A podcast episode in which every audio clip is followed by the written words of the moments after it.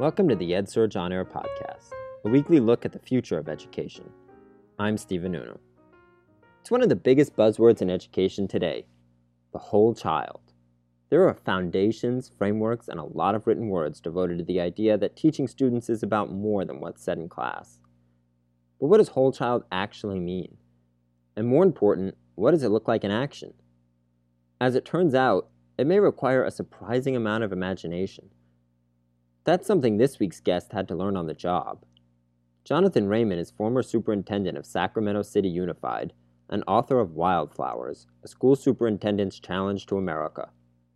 In his new book, Raymond challenges schools to relinquish dogma and ideology and to focus on putting children first. Raymond's path to heading up a large urban district wasn't conventional.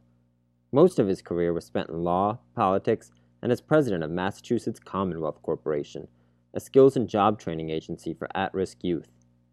His arrival in Sacramento coincided with the Great Recession and six straight years of funding cuts. He wanted to shake things up, and not really knowing anyone, he started with relationships.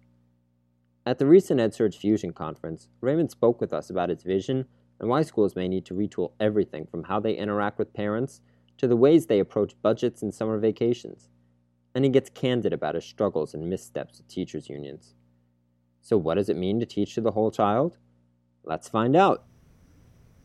Thank you so much for being with us here on the EdSurge On Air podcast. Whole child is a huge topic, and it's a big focus of your book, Wildflowers. And I want to get into some specifics, but can you first give us the 30 second elevator pitch on what it is and why it's important? Happy to, Stephen. When I when I talk about whole child education, I like to talk about questions. And we often start with questions like what are the hopes and dreams of your child? Or how can we give your child what he or she most needs? And simply the question of how is your child? So it, it starts with a set of questions. But then it really recognizes that our, our children are full human beings, right? So that we need to really think about educating their head, making sure that they have the knowledge and the skills and the tools to be intellectually curious and inquisitive. We also need to recognize that to really engage kids, we got to figure out how to get them active and passionate about what it is they're learning. And often that means being able to see that what they're learning is real and has relevancy in the world and in their community. And they can literally get their hands in it. But then we also need to remember that, that true learning really comes from the heart. And are we paying attention to how we're teaching our children to be able to, to be understanding, to understand that there are differences and people learn differently from them? And that learning differently is normal. The power of walking in someone else's shoes so that our young people are able to engage in, in dialogue, discussion, even able to argue. And at the end of the day, compromise and understand and how to how certain decisions get made. That emanates from the heart. So I would say that whole child education recognizes that we need to educate the the whole person and it also means we need to engage our families, our parents, and our community as partners in this process. Oh, that's great. You were a superintendent for more than four years in Sacramento, and I wanted to talk a little bit about some of your approaches there. Summer slide is something I wanted to talk about. It's a very well known phenomenon. Students can lose a lot of ground during the summer months when they're not in school. Can you talk about some of the specific summer programs you put in place for students that you talk about in the book? My kids were fortunate. They could go back east with grandparents and go to camps, but the majority of our families, 75% that lived in poverty, they didn't have those options when I got to California in 2009, the the the sort of the the going mantra was, you know, close schools down, right? Turn off the lights, turn off the air conditioning, shut down. And the reality was most of our kids were either on the street or home in front of television sets without without adult supervision or involvement because people and parents were out working. So we decided to really change that. And in order to do that, we needed our partners. We needed community partners. And we were fortunate at the time that there was a, a grant opportunity that enabled us to create our Summer of Service program. And what was really powerful about this was that it was a summer program for incoming middle school students and incoming high school students, where they could actually go to their new middle and high school. They could meet their new classmates and some of their new teachers. It provided mentoring opportunities for upperclassmen at both the middle school and the high school level. And most importantly, these young people got to choose their own community service project that they could work on over the course of these five weeks. Some chose to work with homeless, some chose to work with drug addictions, and but the point was is that it was the student's choice. They got to decide and they got to choose. And along the way, if you think about it, right, when school started that fall, these kids had already been on their new campuses. They had new friends. They knew some of their teachers, and they had a project that they could work on throughout the school year. And the older students could exhibit those leadership skills. So it was a win on multiple levels. And we were able to do great things for these young people for a five week period. I'll never forget the first year we had it driving by one of our high schools 7:30 on a Monday morning after school had ended the previous Friday and there were hundreds of kids out front waiting to get into school at 7:30 in the morning. I mean, who gets up early on summer vacation? Well, kids get up when they know that there's going to be something really valuable and exciting and meaningful for them. So that's one example of of the kind of programs that we look to implement with our community partners. Uh, so, such a big part of your whole child approach in Sacramento involved parent engagement, especially to busy parents or ones who have been maybe burnt by the system before. Uh, you especially talked about rethinking the parent teacher conference. What does a more integrated approach look like in that area? We started the work based on building trusted relationships with our parents, and I was fortunate when I got to Sacramento that we had the Parent Teacher Home Visit Project it had been started in Sacramento about nine years before my arrival, uh, and it was only in about 20 of our 67 plus schools at, at the time. But it's a program where teachers get trained to to go with their colleagues into the home of their students as a way to begin to build a relationship and, and break down some of the, the stereotypes and the stigmas and the blame that occurs. And that first conversation is always that question, right? What are the hopes and dreams for your child? And it's amazing what that dialogue can do to start to create a relationship because our parents are our children's first and most consistent teacher. And we need them. We need their support, their energy, their ideas to be to be full partners. So building off of that program as we began to expand it, uh, and almost up to 50 of our schools by the time I left. We wanted to do something different with that teacher conference experience, what I call the, the drive by. Everyone gets 20 minutes max, perhaps, and it's even less at the high school or even at the middle school level. The high schools ones are usually you have to really push to get a conference.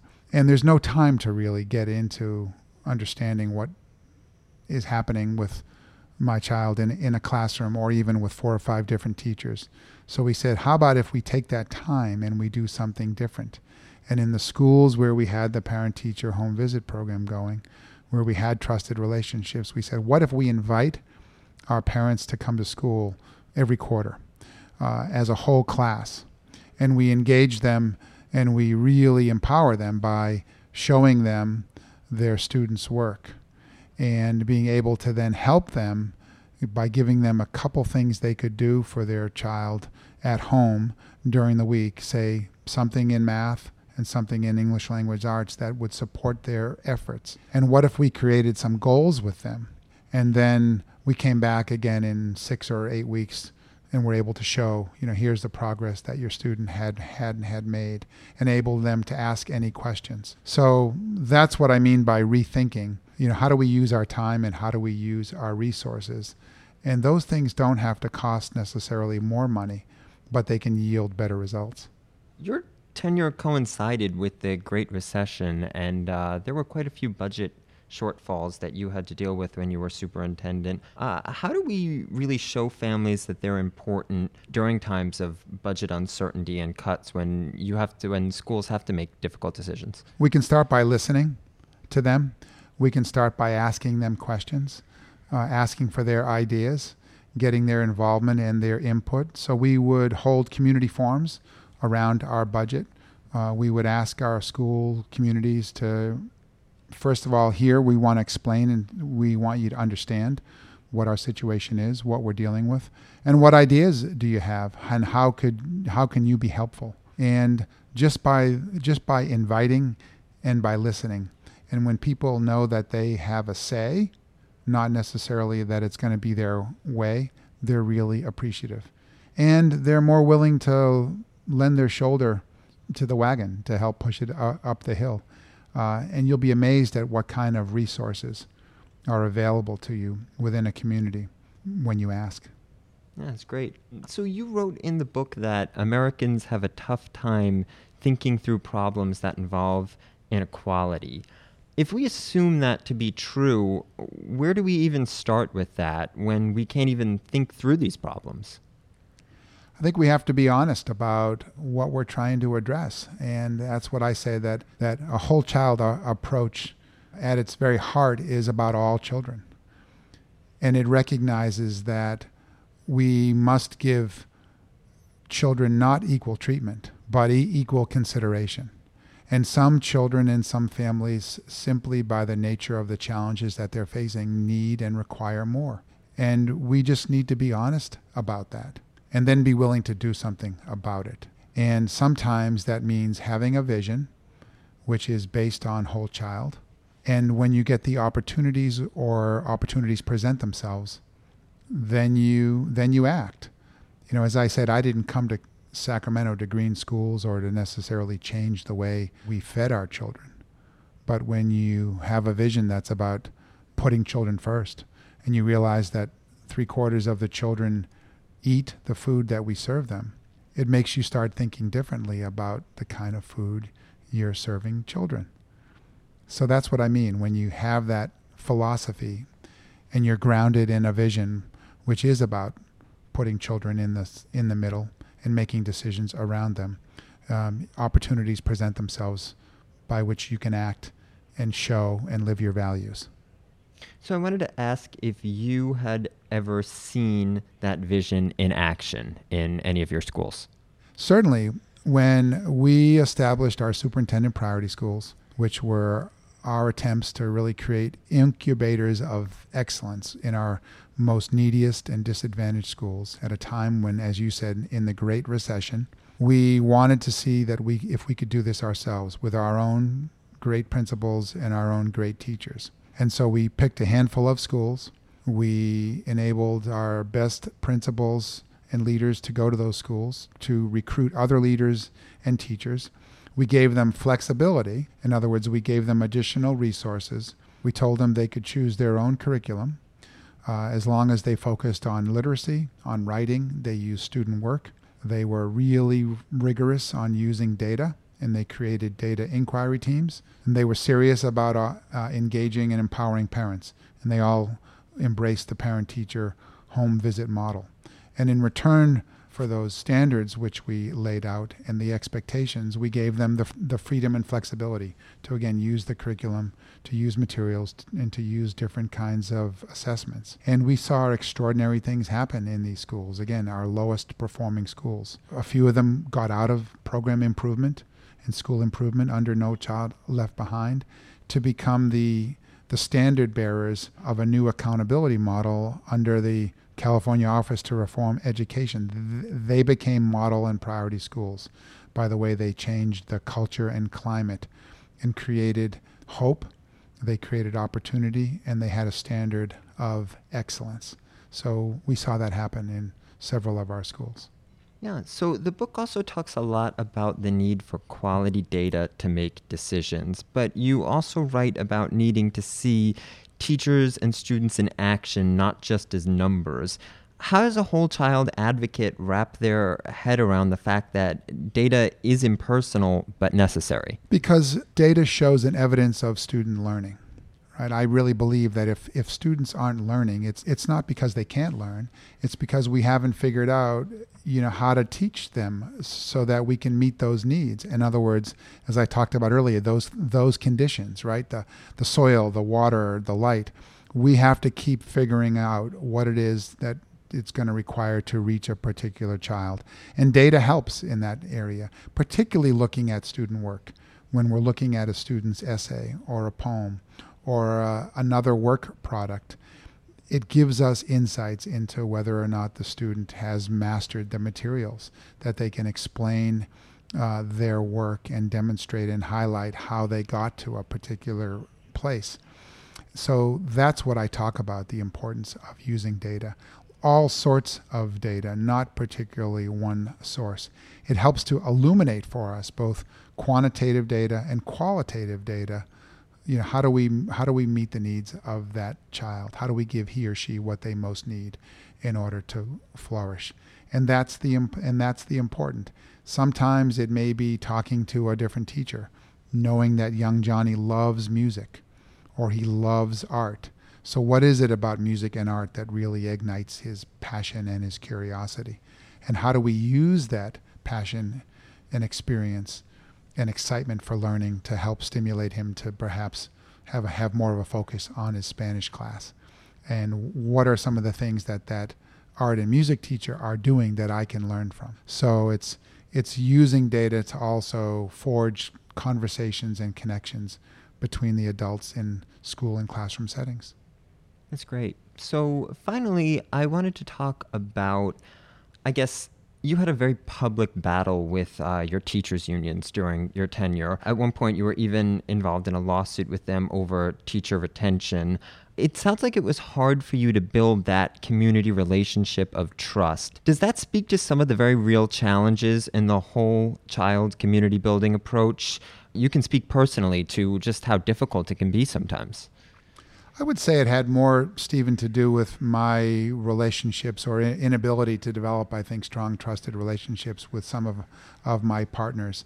In my early days in Sacramento, I think I had a pretty good relationship with our teachers union. And again, right, their their job is to represent their members, and they were also ha- they had, they happened to be our employees during the the school day, and sometimes you know you have to take the time to really develop those relationships and understand that at the end of the day w- where do we find common ground? And where can we where can we do things that are really good for kids as well as good for adults?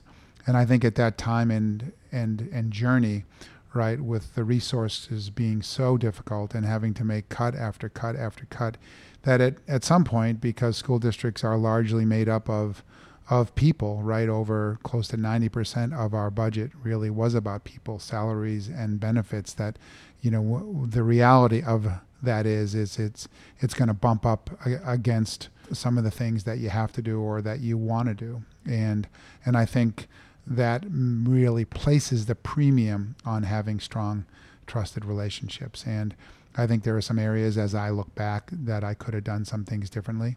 I think I could have spent more time and effort cultivating those relationships. And that's something that I share with uh, superintendents and aspiring superintendents today, which is the importance of, of keeping those relationships, of the importance of knowing when you need to compromise, uh, and knowing when you need to stand firm and agreeing to disagree. All of that are important lessons that I learned and that I try to share today. Great.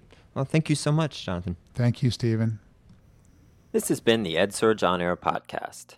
Each week we feature conversations like this one, so please subscribe to keep up with future episodes. And you can support the show by letting us know how we're doing with a rating or a review. This episode was edited by Chris Hattori and produced by me, Stephen Noonoo. We'll be back next week with more on the future of learning and education. Until then, thanks for listening.